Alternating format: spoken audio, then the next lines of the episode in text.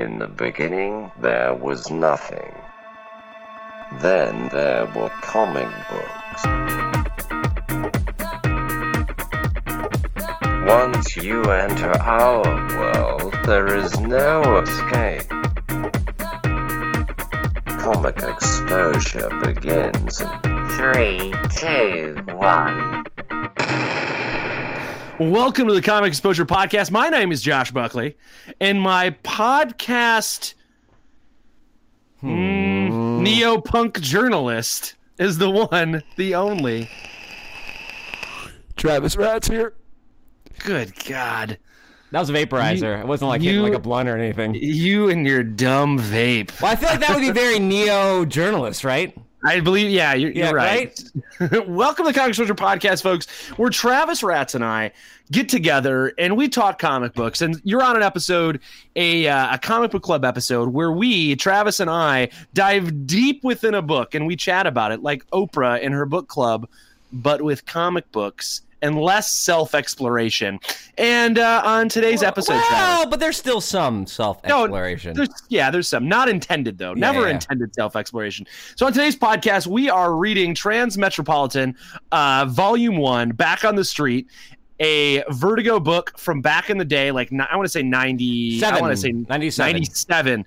It's very 97. Uh, Warren Ellis uh, wrote this bad boy. Darick Robertson went ahead and uh, art arted this thing. It's got a couple co- uh, a couple co- covers by uh, uh, Geof Darrow, uh, which are my favorite part of the whole thing. Are those lovely Geof Darrow covers because he's he draws so many little tiny things, just so many little tiny things. Travis, There's a lot in there.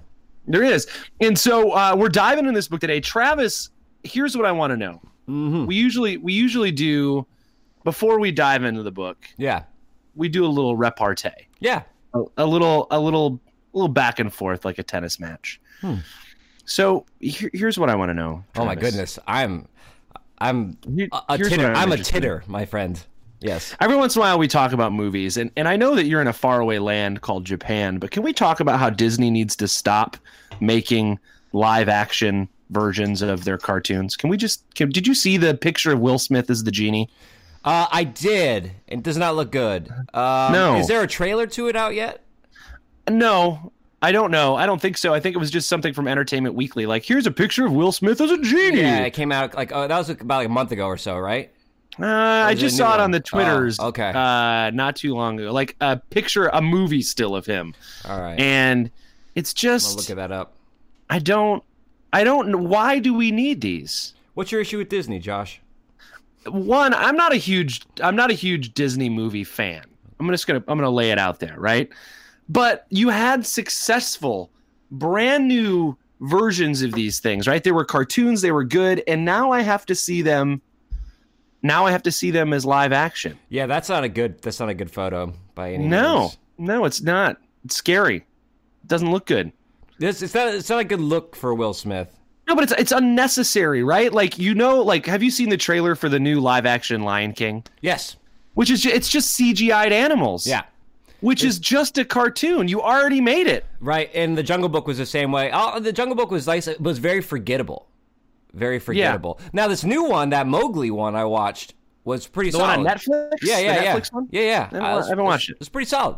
It's pretty solid. It was, right. di- it was a different story. It was a different story 'Cause it's that had post- Mowgli. It's post as it post everything, right? Isn't it No, like it's not. Um, it's not post everything. It's it's like Okay. his journey, like where he finds out about the man village, and he uh, Oh, okay. you know goes to the man village. Uh, I don't. I've never read. I don't think I've ever read the original story Jungle Book. I don't know if it's closer to that, but it's it's definitely violent. yeah, yeah, Yeah. Here's here's the other question I got for you. Here's the other question I got for you. You ready for this, Travis? Yeah. Can you hand Can you handle what I'm about to throw at you? I at can you? handle it. Um, dang it! You talked about Mowgli, and I don't. Oh, Netflix, Netflix. Have you watched? Uh, okay, everything is dumped. Umbrella dumped Academy? Netflix. I watched the first episode of the Umbrella Academy. I don't know what I've never read it. Yeah. Uh, but I think I would like it because I like Gabriel uh, Gabriel Ba a lot. Like his art's pretty wacky.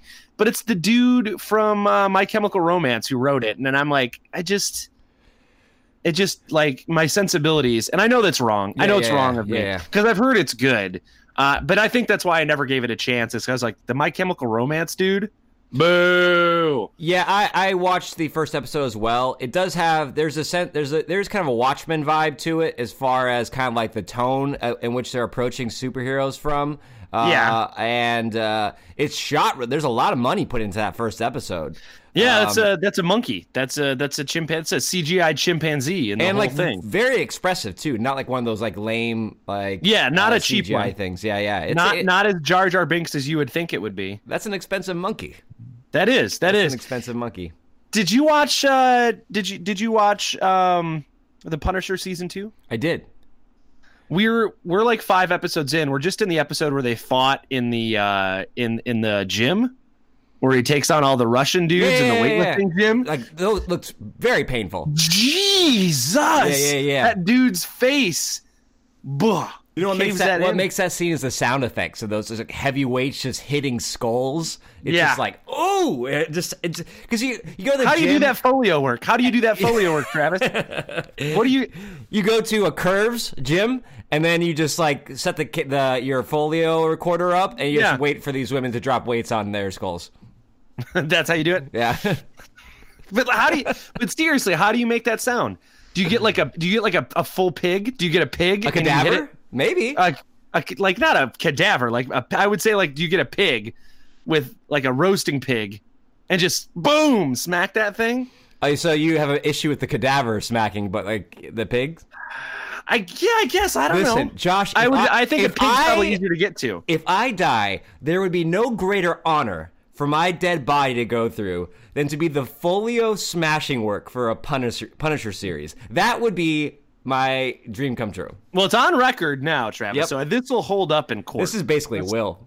This is this is this will basically hold up in court. Apparently, like, we, we want to cremate him. I'm, he's like, and you're like, wait, Mm, no. mm, listen to Can't. this, listen to this. listen to this. This is Travis right here wishing that his body could be used for foley work. Right. What if they use it for like a, a more disturbing foley work? like like, a what if- necrophilia? yeah, like what if that's what they do? I don't know. I'm as just long, saying. as long as it's like a, as long as it's like a Kill Bill Volume Three, like Okay. they're, they're screwing a corpse, and then it happens to be my corpse.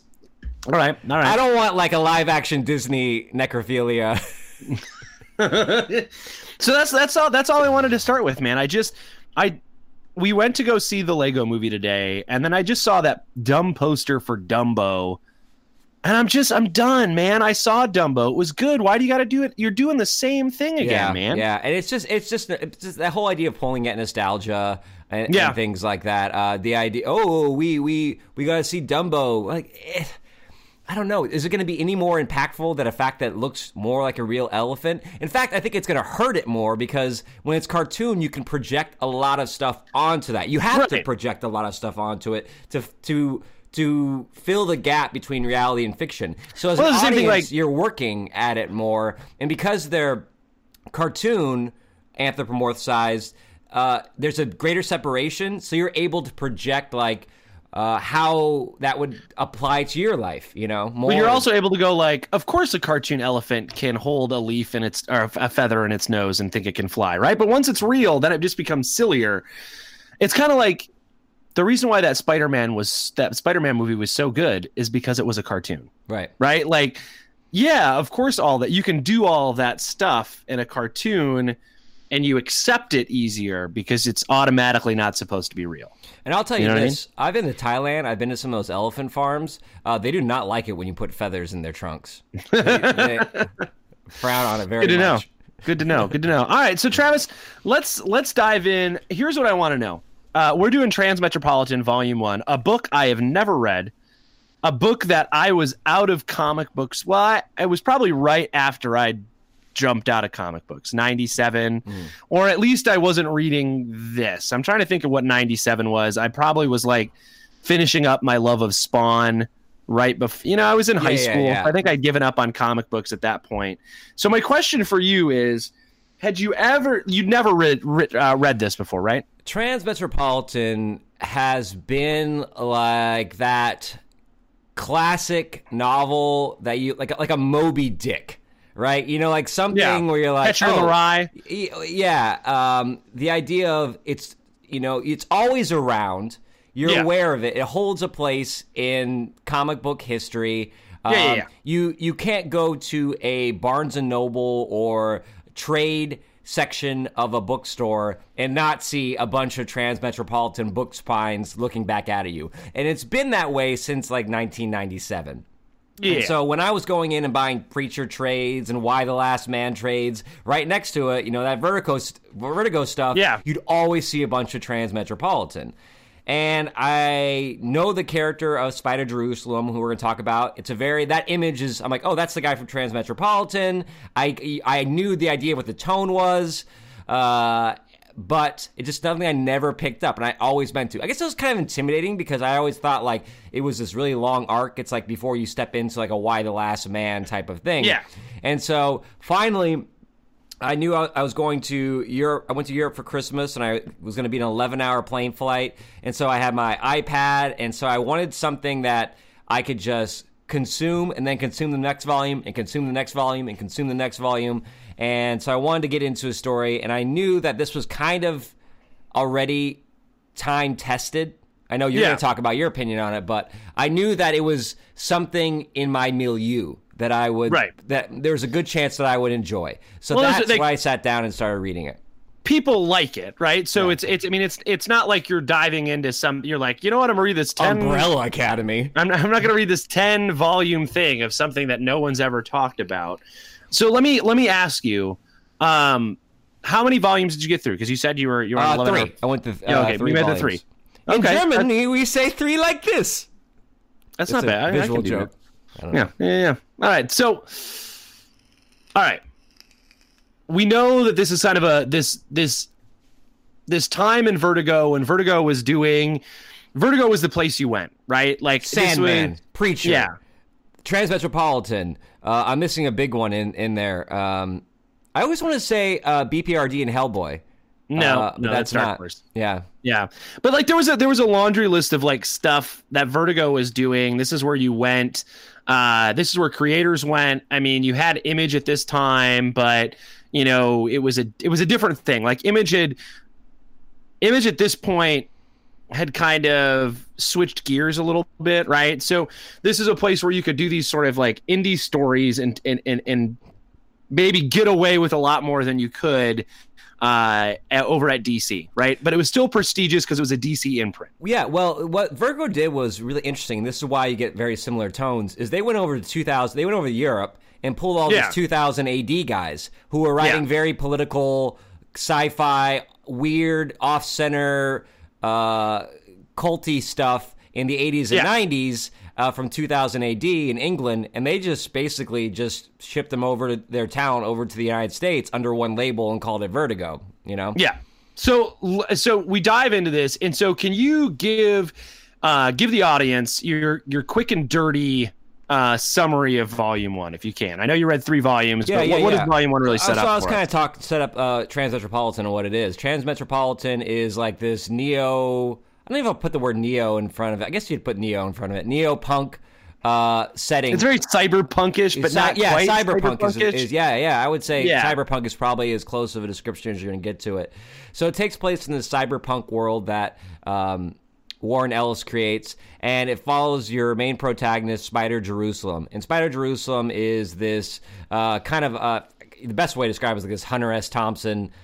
If Hunter S. Thompson was a cyberpunk, uh, Right. and he is this journalist who has this kind of old school journalistic integrity, but with this new school kind of uh, Tarantino attitude uh, Yeah. on the world. And the Transmetropolitan Volume 1 opens. He has been in isolation in the mountains. He has taken himself out of society for reasons that you start to get a sense of uh, as the volume goes on. Um, and so it's him, literally, Muhammad coming down from the mountain back into society uh, to write uh, uh, to write for a newspaper, uh, a news organization again, because he owes people money. He owes pe- his publisher two, two or three books. I can't remember which one. I think it was two books. It's two, yeah. And so he has to go back down in society, you know, to uh, write and make money to make these books. And as Spider Jerusalem comes down from the mountain and enters this neopunk or the cyberpunk future. We, as an audience, get to see all the things happening in that society. And the first volume, especially, each issue is kind of like a different news story, right? So each issue kind of follows him pursuing a different news lead. Um, and then that's all kind of held together with the larger th- through storyline of him absorbing back into this society that is very uh, apocalyptic and you know it's got all those things that a 90s vertigo comic has Right. in it It's swearing and uh, shitting. yeah and- like you see the, the most recent version the, the closest version to this i would see in a lot of ways is tokyo ghost uh, is there's a there you know it is a predecessor to something like a Tokyo Ghost if if you're more familiar with newer stuff as a, a audience member. Yeah, I, I you know, I so here here's uh so let's talk a little bit about Spider Jerusalem. Let, let's let's talk about our, our I want to let me ask you a question. Let me you give me your take on Spider coming in. um so I I think like my we've had we're we're gonna have a very similar discussion to the discussion we had about Preacher, which was our second episode ever. Yeah. And I think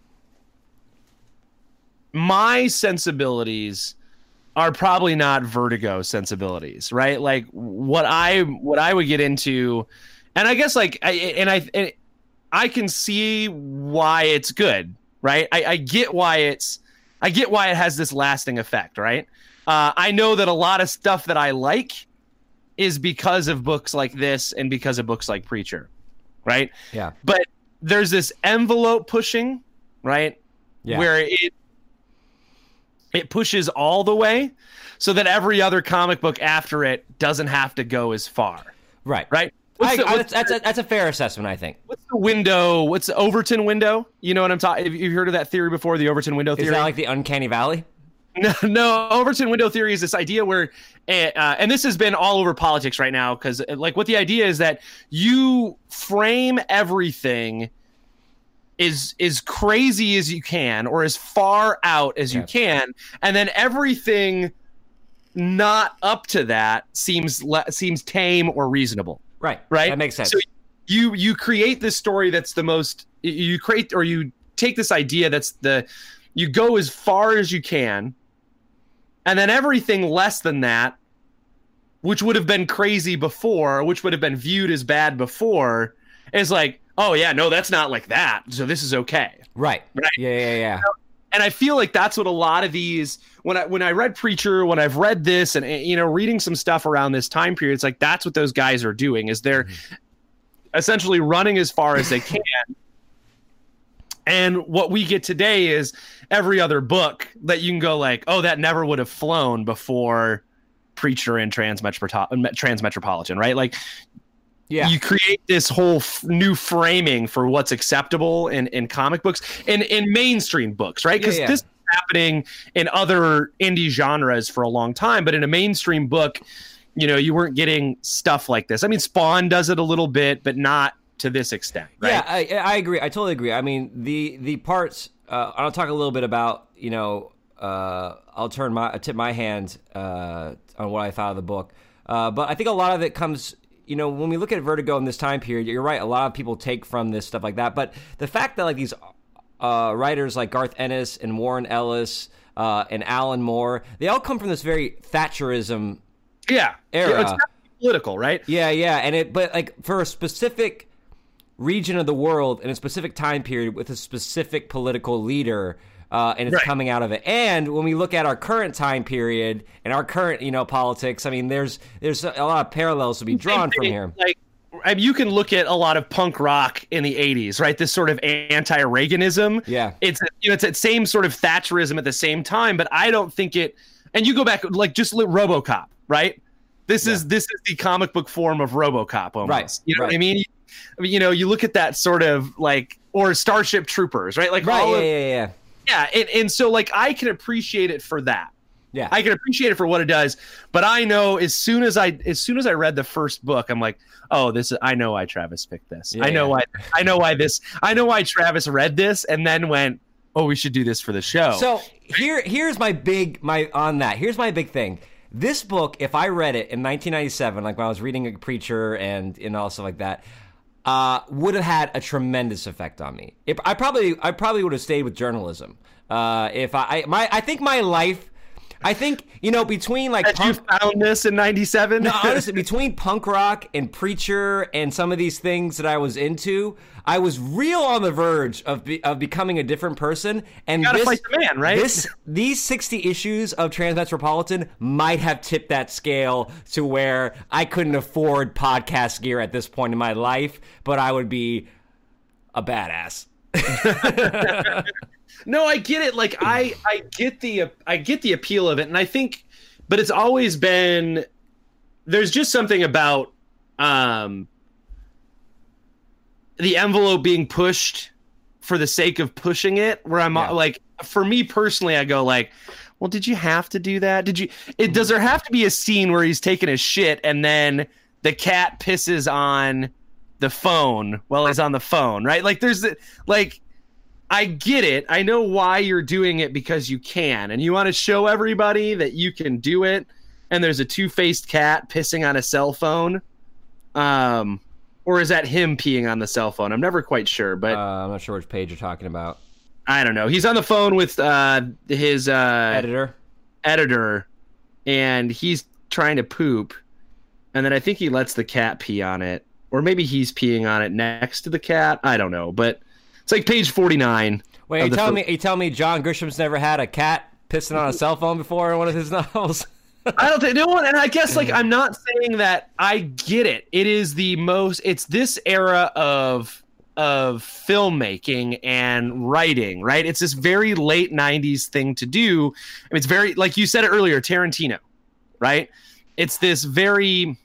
You take pulp to like the the 12th level and this Yeah. is and this is what you get and and You take pulp, squeeze out all the juice, make sure there's no juice left, and you just Yeah. have a nice, a nice big glass of pulp. You get to Yeah. eat, you have to eat with a spoon. eat it with a spoon and i love pulpy orange juice man i do But you Uh, want some juice in that bad boy. I gotta have saying. some juice in it. Um, there has to be some limitations, but you know what? I putting that aside, Yeah, I get like the story. I like the idea of this guy fighting the man. Right? It's super punk rock. It, Yeah. it, it calls to my heart, like calling people out, calling out the hypocrisy of it in this world that's like part idiocracy, in part like, I like every 80s and 90s like the future is going to be shitty movie you've seen right.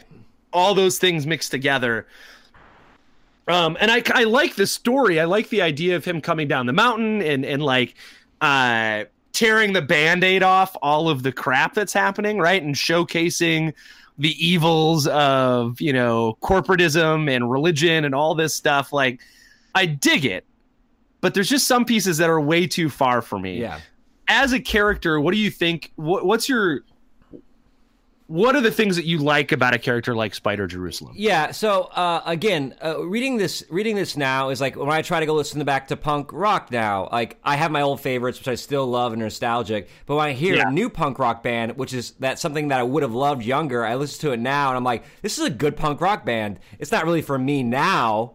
I mean, I'll listen to it, but and so I look, I look at a character like Spider Jerusalem. It's the same reason, you know, that I mean, he fits into the genre of of of masculinity and identity that I've always liked. You know, where it's Bukowski, it's Hunter S. Thompson, it's Jack Kerouac, it's Jesse Custer. It's this, it's the gunslinger mentality of the modern world. It's the But like you absolutely do not look like a gunslinger, right? Like you you're Yeah. a gunslinger without any of the John Wayne. Yeah, yeah. You have words. You have words. You have a typewriter. uh, You know, you has he has this console, uh, and so. But at, at its heart, I think a lot of these subgenres are really just all subgenres of the western. Um, you know, and even writers that are labeled beat writers are really just western writers just just removing every all the iconography of a western and replacing with other things. And so i've always been attracted to those those kind of characters maybe as a 34 year old who has no wife or kids. And it's just just just just sitting in my own musk. You know what i'm saying? You know just Yeah, no. just manning it up. I get no, I totally get it. And so as a character and I I think you're right, it is very this this comparison to Hunter S. Thompson, right? This this sort of like wild man out on the pills, like just doing his thing on the journey to make it happen. Um, I, I, you know what, I, I, like I said, I get why this is. I get why this is uh, in the place that it's at, right? I get why this is sort of a revered '90s book. Um, the it starts off with this whole thing about uh, the people who are turning themselves into aliens. Yeah. All right. Let's let's talk about the world that this Yeah, builds. that, absolutely. Let's, yeah, yeah. Let's I talk think, about the we, world. I think we builds. talked. I think we talked about like how we review. Like, like I think we both understand why this book is like iconic and what our issues are going into it. So let's just talk about Yeah, the yeah. story. Let's talk about this world. Um, what was what was one of your favorite parts of this world, whether it be the social aspect, the economic aspect, the political aspect of it. Like if you had to pick like a, a, a, niche of this world. I think the two things that stood out to me the most as I was reading this, uh, one was the episode where he watches TV, or Yes. the episode, the issue where Yeah, he yeah. watches television. That one was very much like I. It paints like a real bleak picture of what media could be like, and then you go, "Oh, it's 2019. Media is very close to being like this terrible, Like, just right?" bin- and also the idea of just binging Yeah, television. like how how on the nose is some of this that's written in 97 right like the stuff is on the wall and i think the other one this sort of and how that leads into uh These the are next- great. The uh like when you see how binging and stuff just physically like Yeah. it sub you Yeah. know like it affects him. yeah and then the religion the the i think it's is it the last issue the religion one uh those two kind of those two concepts really stuck out to me the most and it might very much have to be with like the time we are living in right now uh where both of those things have been turned to the most uh, for me the most ridiculous versions of what they could be right Mm. when when you have people um, and without getting too political when you have people who will defend the current president's actions through a religious lens right Right. that to me seems like as ridiculous as you like, we're like that to me seems ridiculous and then you look at this and you go like oh yeah no no okay yep no we could Yeah. turn it up a little more right the same thing with the TV, worse. the TV one, and you go like, "Oh, that's very close to what we've got right now." That's right. Okay, you know, like in and I think it's surprising how much this pokes at a future that when you read it now, you're like, "Oh, wow, that's pretty close." You know, like how do you get your media, right? Everybody tunes in to this live news feed and they just start playing his story that everybody just gets to see it, kind of like Twitter Yeah. right? Like he's in the, and that's, and I think that's really interesting too. Is this, this idea of He's a so, he's a social influencer. You know, like Right. he is a modern. He is a social influencer in 1997, and he's someone. A lot of the story is him dealing with the byproducts of that. Like how is Right. that? A, like he doesn't. He doesn't like. It's he says he doesn't want it, but he keeps doing it, and there's a love hate relationship with the attention that he gets from it. Yeah. right? And I, I think that whole the whole thing of the first issue where he's in the middle of the riot, right, and he's live streaming his story. It is so what happens with Twitter. You can think back to remember all the uh, uh um Occupy Wall Street. Occupy Wall Street, and also the remember the um shit. What state was it in? Where that uh the all the the standoff after after they shot that guy. Oh, um, Um, somethingville. Um, it, Yeah. Yeah. Damn it! Why can't Oh, I think? yeah, we're bad people. There's just been too many. No, there's just been too many Charlottesville. Charlottesville. Charlotte- no, Charlottesville No, was no, the Nazis. Yeah. Uh, just uh, like, but but that's what I'm saying. Like, there's so many of those things right now, and and that's the first time when I remember using Twitter to watch it all unfold. Right Mhm. when the cops were there, and there was this big standoff, and and people were just live streaming all of it Mhm. right and and in 97 you see this and you go like oh wow that's different right that woo that's that is strange right like but it happens today and so there's all these things that are very on the nose for 2019 uh that are you know you're like oh whoa Yeah. Good is- good job warren ellis Yeah, yeah. Uh, no, I think he does. Like, there's, and uh, there's a there's a there's a tendency for us to like, especially when the political climate the way it is, is to look back at per, uh, past works and be like, oh my god, this is so uh, prophetic. Oh, they must have seen the future. But that's because it's so on the surface for us that's very it's the first thing that we go to pull strings so anytime Right. anytime you read something with like a politician in it you're like is this gonna you know there's a sense of like you're looking Yeah. to make that connection but you don't have to look very hard in this to see parallels in it but Well, you don't you have to look very hard to see parallels in our current politics and past politics like right. Thatcherism That's- like that's what I'm saying, Reaganism like Reaganism and Thatcherism, and then the birth of you know 24 hour cable news being around this time, right? Yeah. So it all like it all makes sense, right? The birth of like you could have every channel you could ever want in the late 90s on on on, on satellite and on cable. So like it's just taking it to it, it- it's turning everything to 11 right it's just that i think today we're closer to 11 yeah. than maybe we were and so like maybe it just feels a little more prescient than uh, than maybe it would have in 90 in, in in 97 but i'm sure it was on the nose for people who read it in 97 right? I- Right. if you if you were clued into that stuff and you weren't you know 15 when you were reading it you know uh but what did you think of the supporting cast of characters and i think really there's only one real supporting character in the whole thing the uh, Right. his, his assistant his assistant yeah yeah and maybe What the did you- editor and the editor and the assistant Yeah, the editor and the assistant. What did you think of?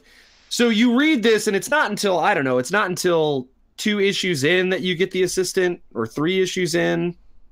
It might be three. I yeah, because she was the uh, uh, one of the strippers at the uh, during one of his episodes. Uh, Yeah, during of the riot. issues. Yeah, yeah, Yeah. and she kind of like was impressed by his his aura, his you know like his like how he kind of approached the situation, and she wants to be like wants to be like she wants to be a journalist. She's Yeah. in. She's you know she's in school for it.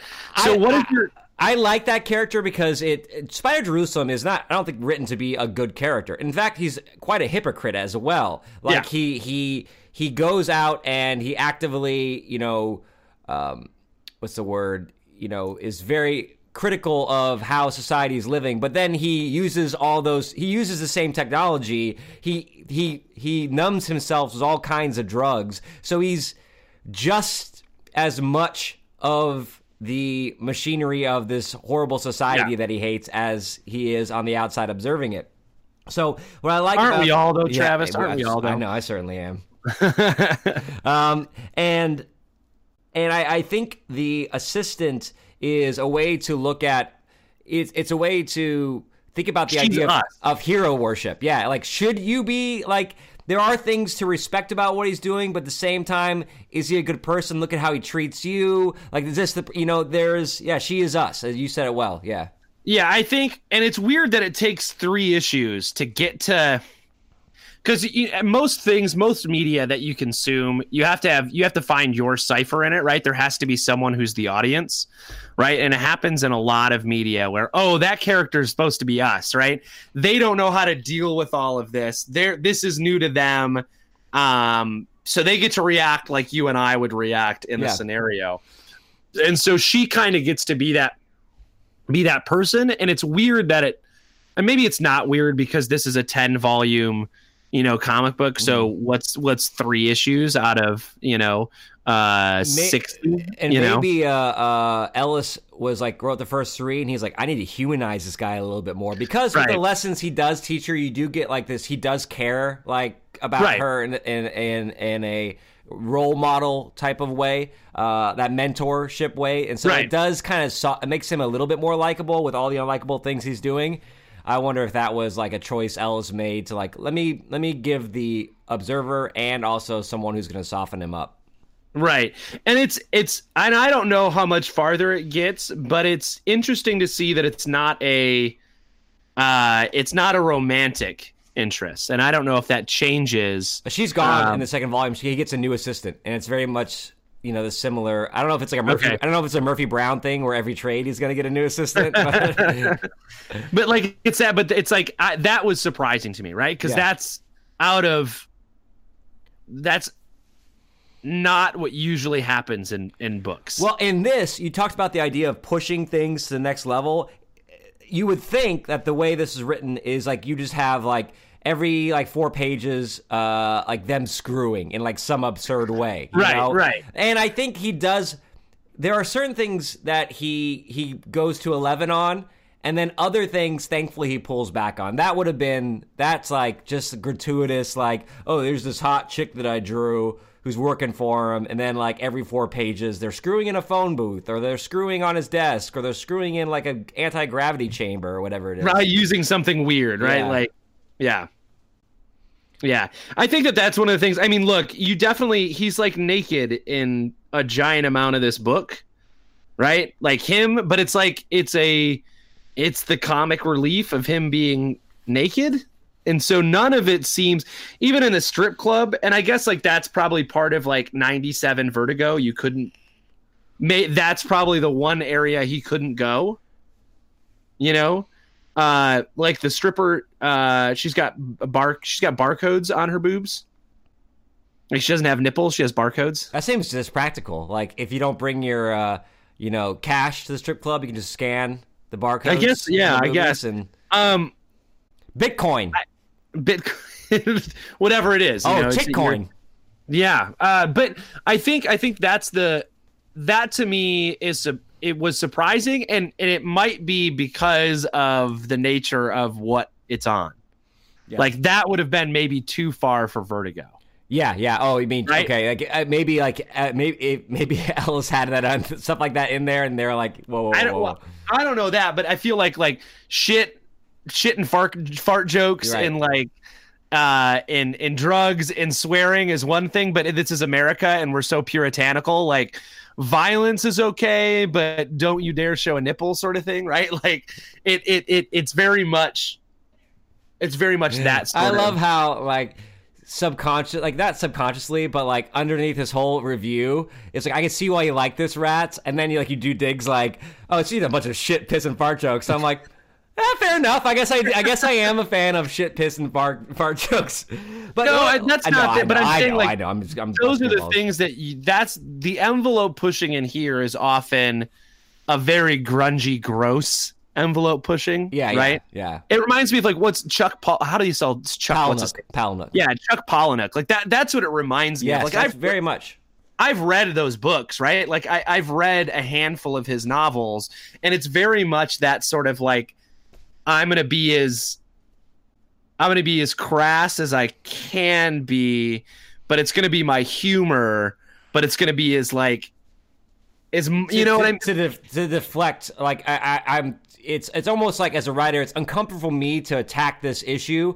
without putting all this like dick and fart jokes on it it's like a way of almost i wonder if it's a way for these writers like palahniuk uh, like uh, ennis and uh, ellis and you know tarantino i wonder if this is you know how sometimes at a funerals and stuff like that we make You jokes Yeah, because you're yeah. uncomfortable i wonder as a writer like talking about these because they do talk about really important deep Yeah. things through these through these dick and fart jokes but i wonder if it's a way of kind of separating themselves enough so that they can write about these issues Right, because you get, I mean, it's the gratuity, uh, it's gratuitous violence, it's gratuitous like language, and it, it's it's all those things. And are those a reason? Are are those how you? So it's one of two ideas, right? It's either how you separate yourself and kind of make writing about this tough thing hmm possible, or it's how you are able to to feed it to people who wouldn't normally want it. Right. I mean, think about it. I mean, there's so many. Now we talk about that. There's so many writers that came out of that mid '90s period. I mean, even think about Eminem. Like Right. all this stuff is like political or society based, but it's all like, yeah, I killed my mom with a chainsaw, vroom vroom vroom, then shove the dildo up her poop hole, you know, like all that stuff like that. And you're Right, like, right. but but people are like, oh no, what he's talking about, he's talking about this the current state of, of the family unit and how the nuclear family is no more, you know. right right it's a, and you're right it's very much this it is a very 90s thing right like when we went and we read you read watchmen and uh batman like uh batman or dark knight returns they're very 80s yeah. right It's this without the jokes almost, you know. Right. It's just bleak. And this is like, and then you go to stuff like Preacher and Transmetropolitan and Tarantino and Palahniuk you know, Fight Club. Palahniuk Fight Club. It's it's the same thing, but you add the the humor to it, Right. right? The or the like the everything's just just a little more. We're gonna turn everything up. Right. Everything's ultra. And I know? and I think the, the the attraction is there. Going back to that Western thing, it, you know, in a Western, a, uh, uh, a stranger walks into a town and faces the politics of that town. In Palahniuk, uh, in Eminem, in in these, you know, Ellis. A man walks into society. In this case, walks down from mountain to society instead of a town. It's like we're he's we're using society as a town, and it's like dealing with these little kind of vignettes as we go through uh, Right. there, uh, which is really neat. Um, So when are you writing your when are you writing your book about uh 90s 90s uh auteur culture Dude, if- and I'm afraid if I sat down and tried to write like a comic or a book, it would be it would be dick and fart jokes. Because I, I mean, it's so No, like, like, when are you going to write your novel about all these guys how they come out of this period and how it's you Ooh, know you're going like, to like like a slackers, Mikes and Dykes uh, type of um, that book that came out that tried to describe uh, indie filmmaking in the early '90s. Like Yeah. talk about this like. Uh, drunks. I don't know. I'll think of a better title. But I'll tell you one thing that I do like before we talk about the art. yeah is my one of my favorite parts of reading this book is the parts where you see Spider's article that he's writing. Uh, and you see his prose, his finished Yeah. prose. I really like those. I usually comment towards the end of uh, of the issues. Like I'm Yeah. on one right now. It says, "I'm sorry. Is that too harsh an observation for you? Does that sound too much like the truth? Right I wouldn't be looking down at a dead body, 13, if he was a day, draped over the hood of a police wagon. No one's eyes would be bleeding from incapacity sprays or the nerve uh, bomblets the cops are launching down Cranberry. I wouldn't be surrounded up here by the people who have to live up here and work. You know, he goes on and on. Yeah, I yeah. love, I like those parts. You know, those are really kind of neat, like that saccharine, like, oh, you know, like journalist uh, opinion piece, like that kind Yeah. of stuff that you study the rhetoric in and at school and stuff like that. So I, I think that's I think that must have been fun for him to write, like these uh, journalism pieces that he's putting in here.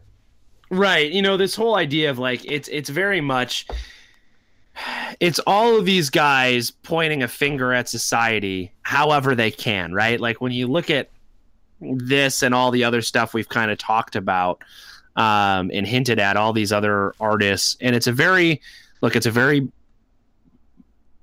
white male way to look at it right? Yeah. all what what all those guys have in common right? It's this very like disaffected white male way to look at it right? Oftentimes, middle class who have, ta- have have by choice taken themselves out of middle class to work, and then through working have risen above middle class in the amount of money they get paid. right. And, and it- it's it's really it's it's it's just interesting sort of it it's making me appreciate it as we and, and this always happens whenever yeah, we yeah. do this show right? And it always makes me appreciate it a little more as we look at it uh, and as we talk about it. Um, so let, let's get to the art. What did you think of uh, of, of Darick Robertson's art in here?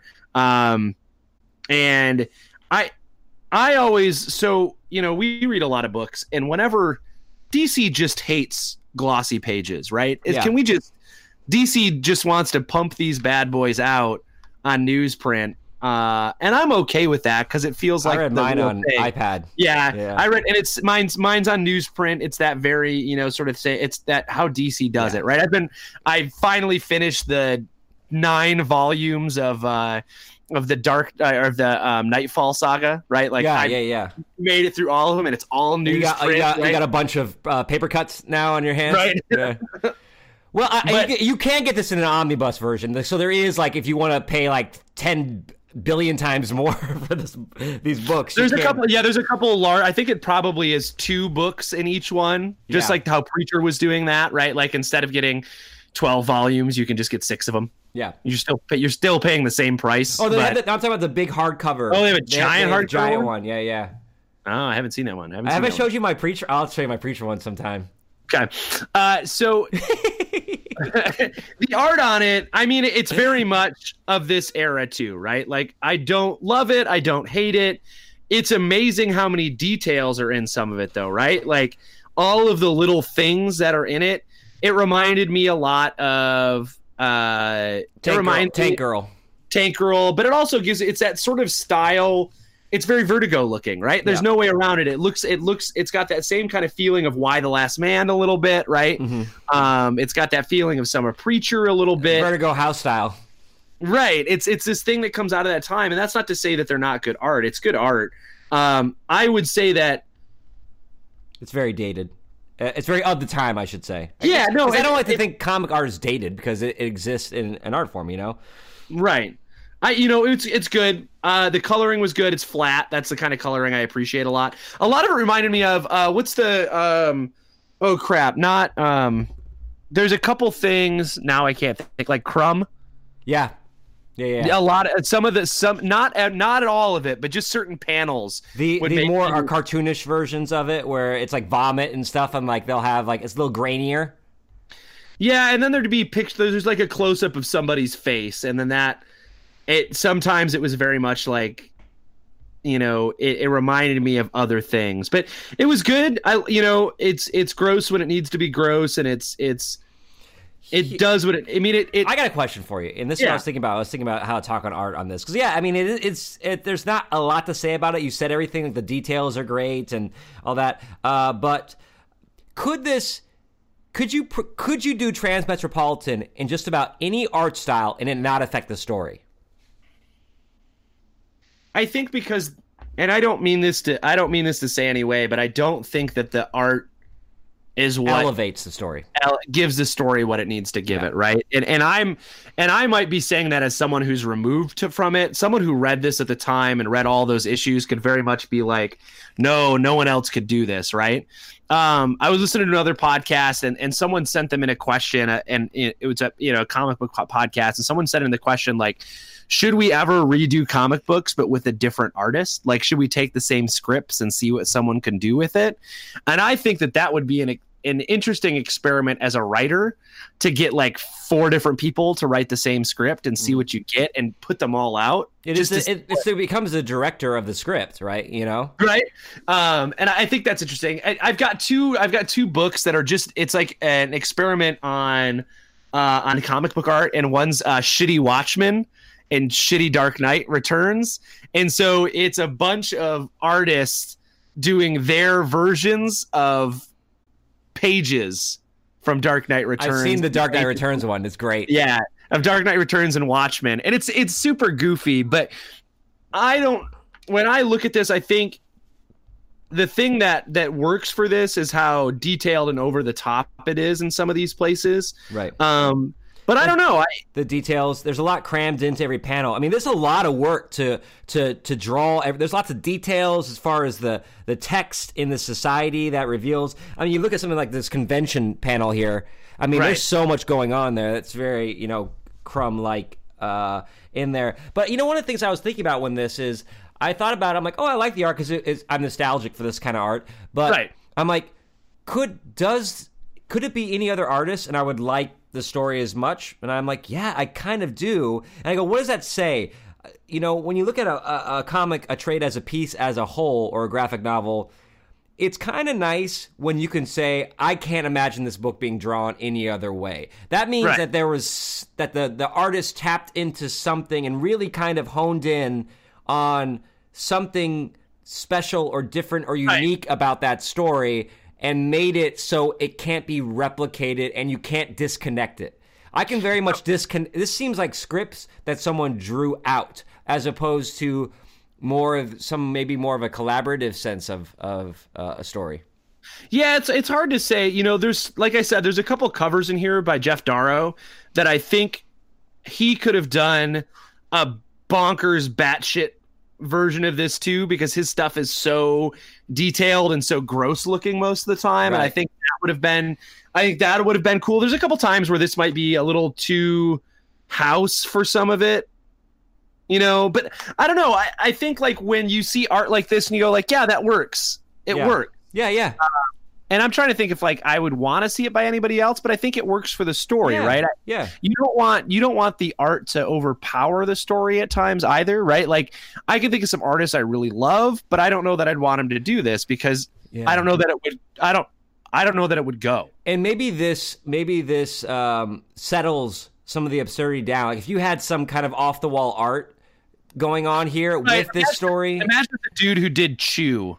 Yeah. Did, what's his name? I can't. I can't think of It, it would have been completely independent. It would have. It would have. It wouldn't. I don't know if it would have had mainstream appeal if if the art was as off the wall and off colored as the the text itself. Right, like if Rob Rob Guillory is the guy who did who did Chew, and his stuff, it's very, but it kind of reminds me of it. Like he's got all these jokes hidden in the background, but his art is just, it's tweaked just a little more indie, right? And so, Or Jeff Lemire drew. yeah, that wouldn't work, right? yeah, yeah. uh, but I think, but I think, you know what? Now that I say that, I, I, I'm like, you know, that might be good. But we think, remember, we we read we read the Flintstones, and that art was perfect for it because Mm-hmm. Yeah. it fit. It didn't overpower the satire, Right. right? And I think that's what this does really Super well. glossy and everything. it's Yeah. formal enough that it doesn't that it lets the satire be the be the thing that stings you instead of the art doing it right? I mean we read i think that's true for all those when, when we read prez and the flintstones and you know th- those are both very satirical books that poke fun at the world um but the art doesn't poke fun at the world. You know what i mean? And i, I think I, it it doesn't it doesn't funhouse mirror it. And i think Right. that that's that's why this that's why this art works is it the world is funhouse mirror enough. You don't want the art to also make it seem less true I like that. I like that the way you said that the funhouse mirror. I think that's a very apt description of what we're talking. about. That's a perfect way to describe it. Uh, yeah, the, the the the the yeah the text is already turning this world on side. It's already this funhouse mirror image. So let's try to ground it a little bit with the art. right and, and you know it's it's cartooning enough when it needs to be cartooning right because i mean there's a two-faced cat uh you know And so- that's the, one of the least. There's like half-faced aliens, which are very Right. like '90s alien workshop So- aliens. that would be the if, if mm. the one thing that I didn't like was that. But I get it because you're you go like what's the atypical idea of an alien, right? So you play on that sort of like why would anybody want to look like this, right? It's Right. not like a fun alien. It's this not is like something- X File days and and like the Yeah. alien autopsy, autopsy that Fox broadcasts in like the late '90s. Yeah, yeah. So it all works. I mean, it's very 90s. Um, let me ask you a question about the art Yeah. here. Let's talk about uh, what is probably most iconic about this book is Spider Jerusalem's style, his character Yeah. design. Um, what did you think about it? Because I'm sure you've seen it a million times at conventions and yeah, bookshelves yeah, and stuff. You see it a bunch of you see it a bunch of places. I mean, the glasses are very like. It's this cyber, you know, like how do I draw my cyberpunk guy? Give him weird glasses, right? Yeah, Shave his head, give him weird glasses. tattoos. I think the tattoos are, again, it's so very '90s. yeah, like the cross on the knee, the spider hard- on the head. it's hard to separate it from how '90s the character design is too, right? It's like, what's the future going to look like? Oh, it's going to look like this. It's very true to that sort of, like, remember uh Blade? Hey, remember the '80s? Ah. Remember Blade? yeah, like it's all like everything is like what did we think the future was going to look like in the late Leather. 90s? It's all the same thing. Like we all thought the future was going to look like this Al- thing. although I will say that um, like the zeitgeist of the there's- 90s. there was less leather in this than some uh, futurists put in their stuff. right. I it, I do like when he's dressed like Jesus and he has the Jesus shoes on. I yeah yeah yeah this the whole the whole for like no reason it's so great. He's So got the little halo on top of his head. Yeah. I will say though, I might have liked the book uh, better if he just stayed the way he looked at the beginning, like Slash from Guns N' Roses, like with the Uh, long no, hair. dude, he just looks like Alan Moore. Or Al, yeah, exactly. He's just Alan Moore at the beginning of Mm. this thing, and I, I- like Alan Moore comes down the mountain, right? That's Yeah. like that. Like he looks like freaking Alan Moore. That's does. what he looks like. Coming down the mountain. yes as jane's addiction plays uh and it, but it's it is and i think this happens sometimes when we read when we read older books and it's hard not to right when you go back and you read comic books from the 80s it, it, it especially books that are good right Mhm. I don't mean that to I don't mean that to like malign other books that came out in the 90s, but um there's a if you're writing it during a period of time and you want to have influence, it it it is it's part of the cultural milieu, right? it's going to look like it came out of there. Yeah. If that makes sense, right? Yeah, yeah.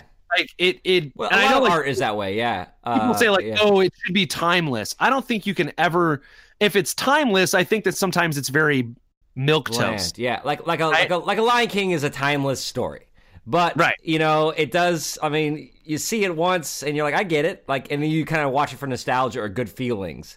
But Right. if it's gonna be, if it's going to have any kind of reflection, art's supposed to reflect society. Well, not Right. supposed. Doesn't have to. So there's lots of different types of art, but I think some of the most powerful uh, art that can do things. I don't know. what I'm saying, Josh. I'm trying to I talk about art. Yeah. I, I get you, mean. But I, I think I think that's true. Like we go back, and like like you look at all these sort of like key pieces of comic book, and they all very much. And I would say that like there's a big swath of time where you go back and you look at the stuff that's the the early '60s books that you know Fantastic Four, the Black Panther, and stuff like that. They're very much of their time, right? You go back and read that, and you can clearly see why we made that book, right? Why it was written that way in that time period. Um, and I think as we make powerful art, it's it's just going to look a certain way. Right? It's going to look like that time period. It's going to feel like that time period because that's what it talk. That's what it is. And I think you know we just exited this this period of image books where we read a ton of image books. And I think if you go back 20 years from now and read those image books, you're going to go like, oh, these feel so 2010, right? They like they have this this sm- this smack of this time period on. Mm-hmm. them. Yeah, yeah. I, I think that's what this has. It's that same thing that Preacher has that very 90s feel to it, right? Like Right. turn on your Nirvana, you know, Mhm. listen, I guess no, like listen to some Ministry while you do it. That, you're gonna listen to I like, I like to listen to the Pogs. the you're gonna you're gonna play Pog and you're gonna listen to Ministry. and, and drink uh, uh, splurge cola. Yeah, uh, Surge, Surge. Surge. But no, like, we can't use that in the comic book. we have to do the knockoff. Yeah. um, or like Tool, right? It sounds like it sounds like someone was listening to Tool. But right at, at that time, though, don't lie. No, Tool- was never a fan. I, in fact, our, my first band broke up because they wanted to play it sound more like Tool, and I say no. Oh. We sound like Mr. T's experience, and that is final. right? But like Tool was big before you. Like you're like what? Yeah, yeah, yeah. It was all around. Pony. Right, I, I know all the songs on that Pony album, White Pony, just because it was played That's so Deftones. much. That's Deftones. That's Deftones. See, that's how like interchangeable those bands are for me. Yeah, well, right. But I mean, there's so eh, Tool and Filter, right? Like let it Tool swim, let it swim, let it swim. very much what this the soundtrack to this Transmetropolitan movie would be. Oh, Yeah. that's my last question for you, Travis. We're making a Transmetropolitan film. Okay. Who who's your Spider Jerusalem? Oh man. Oh, Michael Shannon. Michael. Oh, really? Yeah, I'm gonna go Michael Shannon. Just I will I, it, was, it was- just the first thing that popped in my head, and I'm like, okay, like he's a weird guy. Uh, do you ever see that that that Christmas um, movie with like Seth Rogen and um, uh, Joseph Gordon-Levitt? It's like the th- like No, the three buddies. Sweaters, right? Yeah, yeah, yeah, Michael Shannon's in that. He plays like this Jesus type character, cab driver, and he's kind of weird and eccentric. And I'm like, we can amplify that. All right, all All right. right, what you got? You didn't think I was going to say a name so quickly, so now No, you I gotta. didn't. I, now I gotta think of it quicker. I think like you gotta have someone British. It feels like he'd be. It feels like he'd have like a a, a solidly British accent to eh, me. I, I don't, I don't, I don't see this as dated. And I don't, I don't see that as a. There's nothing that screams overtly British about this. If anything, the society seems more like New York than London.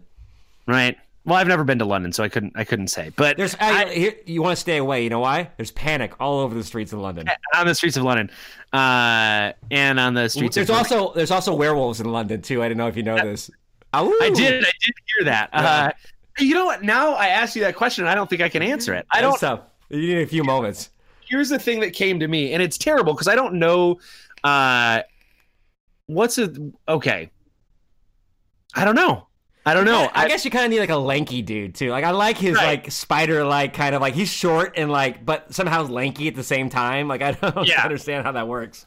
uh, who's the I don't know. I'm trying to think like who would be good with a shaved head, who could just be weird enough. Uh, Joseph Gordon-Levitt, as you mentioned him earlier. Jo- Joseph Gordon-Levitt's short, but he's not like he's not built. I mean, he could be if he were. You know, you know, sometimes you know who would be good, uh, but he's kind of already done something like this. Is the guy who plays Cassidy in Preacher, Joseph Gilgun? Uh, Okay. he's he, you know, we got that shaved Yeah. look, and he No, does that right. weird, kind of absurd, kind of like, uh, you know, Yeah, yeah. That might be a perfect one. Yeah. That might do good. That would be good. But it, but again, I would cast that guy in any of the male characters that we've talked about throughout this whole podcast. yeah, no, he's he's Hunter S. Thompson. Let's put Yeah. him put him in. he's do it. Bukowski. Let's do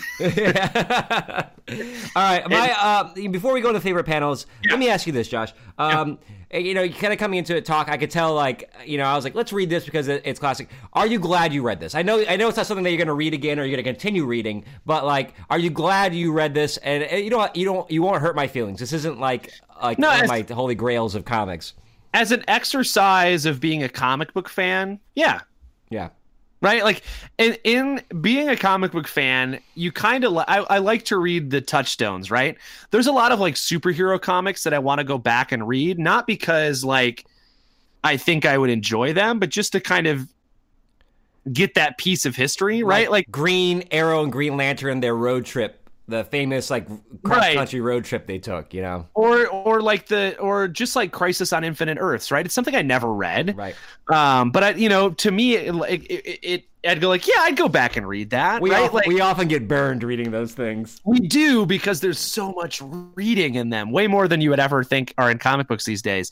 Uh, and I would tell you that's the one thing that stuck out to me too. Is I'm like, damn, there's so much to read in this thing. It's Yeah, yeah. Maybe we should set a goal for by the time Infinity Gauntlet comes out is to slog through. I don't know, uh, I've never, I've never read. to slog through the Infinity Gauntlet. Yeah, I tried. I tried. I got a couple issues into it as a trade, and I was like. so much reading.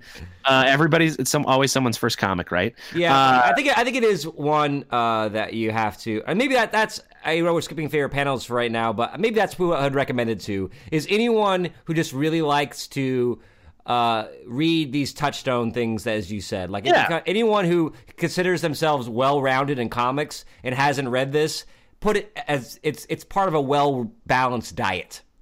Right. Look, I never read Preacher until you had me read Preacher, right? So I feel like I've read that, and I will tell you, like, as I'm farther removed from it, I'm like, yeah, I could read more of that. Yeah. Like I, you know, because we read book one, which is essentially the first two volumes of it, and like I'm like, yeah, I could go back and read more of that and see where the story goes, and you know, I might feel that way about this eventually, right? Book two is much better. Book two is Yeah. much better. Yeah. Okay. All right. So let's uh let's do favorite panels, buddy. Let, what's Yeah. what's your favorite panel? What's what's your Um, favorite panel? I kind of have two sections, but I'll just give It's one right the- now. See if we have time. When the cat pisses on the uh, No, it's at, it's early on in the first couple of pages uh, on the uh, Kindle. version. It's like page ten. Oh, th- oh, actually, this has a page number on the bottom of the, your page is there, huh? yeah. Uh, page ten. There's like bottom four panels, and it's when he's leaving the mountain and he's in his cab. I love the there's mountains in the background. Uh, he says the only human contact I've had for five years outside the odd local paramilitary vendetta. What a great bar! And then like he it pauses without uh, dialogue, Yeah. and then he pulls out this you know rocket launcher says "Eat me on." He goes, "I hate." Uh, uh, I hate it and everybody in it. And then he drives away with the bar exploding. He says, "If I'm miserable, then everybody's miserable." I think it's a great exposition for that character. It sets you up for like, oh, this is the kind of ride I'm in for with this guy. Right. And it is very much like it's so over the top. Right? Like right there, right there. It's so So- tank girl right there. If I could say any so this reminds me of the HBO method of TV right now, right? Mm-hmm. Like the co- comic book in the comic books in the 90s on Vertigo or essentially what HBO television is right now. Yeah, like my first episode of HBO to like any HBO show, I'm gonna go to ten, and I, it's gonna be ridiculous. I'm gonna do something that you wouldn't see anywhere else, and that's just how, and that's just how we're gonna yeah, like uh, uh, Deadwood and and uh, Right. you know. and then I go like, oh, that's because all those writers read all read all this stuff in the '90s, Yeah. right? Like that. Um, so I, I would say my favorite panel. You already talked about it, but I'm gonna say uh, the one where he's binging on television, and it's a set of panels where he's like sinking into the chair, and it's the very last channel um, when uh, his head pops back up. So it's it's the page isn't numbered. Uh, it's going to be page 109. Um, it you know like if it were numbered in the volume. Um, and it's just it's just him sliding down the chairs and then essentially like uh the the doorbell rings. It's like this is your door speaking. You have a caller. And he bomb he pops his head up right? Like he's just so destroyed by television. Uh and then he he pops his head up um and it's just the the thing before that that's why i think i like this stuff because it's like uh tracheotomy friends at six on am feed right? Like um all these little pieces of stuff like click okay ladies grab the razor wire by the handles. Great. Now let's kill some dogs and start cooking right? It's like uh, it's Yeah. so it's as over the top as you can be Yeah. right I, I thought that whole scene was kind of funny as Uh, that's a good scene. you're, you're surfing through the channels and it's the ridiculousness of what's on television at this time so i like that last panel when his head pops up though it's very cartoony it's like hmm? right so uh but no I, I think that was one of, i mean there's a bunch of like there's a bunch of little things in here that are good little they're they're gags or there's something kind of there's one panel where he gets the it's like right after he gets the shit kicked out of him and it's probably like the most detailed face panel but it's his face all beat to shit and it's it's weird like that's the most detailed picture of uh of spider jerusalem is the one where you can't really see his face anymore you know uh but I, I- I'll leave with this. If you, uh, you know, I watched a uh, in preparation for this. I watched an hour and twenty minute documentary on Warren Ellis called Oh. called Captured Ghosts. It's it's a, it's kind of like a low budget documentary, but it's got like He- Helen Mirren talking about um. It's got Garth Ennis. It's got who's the guy who does Sex Criminals? Like all these all these yeah um uh, uh what's his name Fraction i know Chuck or something yeah matt like that. fraction Um, and uh, yeah, so it's got all these people in the industry and talking, and, and Ellis is there a lot. And one of the things you find out about Ellis, he's a weird guy. Also, he's got a big ego. You know, like he's like, uh, but like it, it's interesting to it, it. It dovetails a lot into what we were talking about about the type of guy who creates a story like this. Uh, and Yeah. like you see it, and you're like, oh yeah, that's Bukowski. That's you know Garth Ennis. That's uh, you know Chuck Palahniuk. It's all these people. Uh, Yeah. This these these self-appointed lon- loners who are writing these kind of masculine esque like justifying beta males justifying their in masculinity. that dude you just nailed it yeah, yeah. beta males, you know, justifying their masculinity. I through, like it. through beta male mediums. Yeah, yeah. Uh, all right. So, um, like you said, I, you know, I think I agree with you. I would, I would suggest this to someone who wants to taste the history, right? Who's interested in seeing the touch points in, in, in comic books. I would definitely check this out. Um, so, Travis Rats, you know that everybody can find our show Mhm. on any place you can find your podcasts, Mhm, uh, Apple Podcasts, on Stitcher. mhm, mhm. Uh, you can find us on, I think, on Google. You should be able to. I don't remember. Google I it. think yeah, you can Google it. you can yeah. do it. Uh, then you can go to the website www.comicexposure.com Mhm, if you want to go a different way to look through all of our episodes and kind of see what they're about, read a little blurb about, and that may, may be a little easier to help you figure out what you want to do. Uh, you can find us on Instagram or not Instagram. You can find us on Facebook. Well, I think we're on Instagram, but we don't ever use it. So you can find us on uh, facebook.com slash comic exposure. Find us on Twitter, uh, twitter.com slash comic exposure. Uh, or at comic exposure uh you can find us there um and uh you can check out all of our old episodes and so here's what travis and i got coming up we've we've kind of set the next couple books we're going to read. This Yeah. says this hasn't this hap- hasn't happened in a while. And you know what? God, we're, damn it, we're sticking with it, Josh. We're gonna stick. No, we it. are. Yeah. We are. So here here's the books we've got coming up. So we just did Red, we just did Transmetropolitan. Uh, then we're gonna do a I, I'm we're doing a weird thing for us, something we've never done before. We are reading a French graphic novel. Uh, Well, I guess uh, Persepolis would be technically be a French. Yeah. Yeah. Yeah, so, but it doesn't it doesn't feel as French as this does. Have you have you seen it yet? Have you No? I'm, I'm, I'm gonna do it on uh, iPad. Okay. You can get on. So iPad. we're gonna we're gonna read Petite, which is a French graphic novel about uh, giants and a, a family of giants. I'm Um, in. I'm in. Then we're gonna read Animosity, Mhm. uh, which is what comic book? What what company is that? Oh, on? that is uh it's a new one. Uh I wrote to you. I'm like, we haven't done this before. So if I check Yeah. back into my text that I sent you, That's it says we oh, oh, it's uh, um, next episode Aftershock. So Aftershock. it's on yeah. Aftershock Comics. So we're, we're going to read Animosity Volume 1 on Aftershock Comics. The animals talk, right? Don't all the animals become sentient or something like that? We're going Yeah. we're doing that one. I'm guessing they become mad if it's called animosity. I would I would guess so. Uh, and then we're going to read uh, we did our last episode we did something interesting and we talked about TKO comics and we kind of went into uh, we read number 1 issues for a bunch of books that TKO put out. And the last book on our list is we're going to read Sara, which is the book we thought was the best out of those or maybe not the best. Well, yeah, we thought it was the best, Yeah. but it's also one that, you know, that we wanted to read more of. Uh, so we're going to read that one. Uh, that'll be that's the last book on the list. In between those, you might get some uh you might get some of our variant issues or maybe we'll just read some comic books. I don't know. Yeah. We're, we're kind of, you know, we're just kind of doing this. But those are the Yeah. books we've that we've got on our agenda.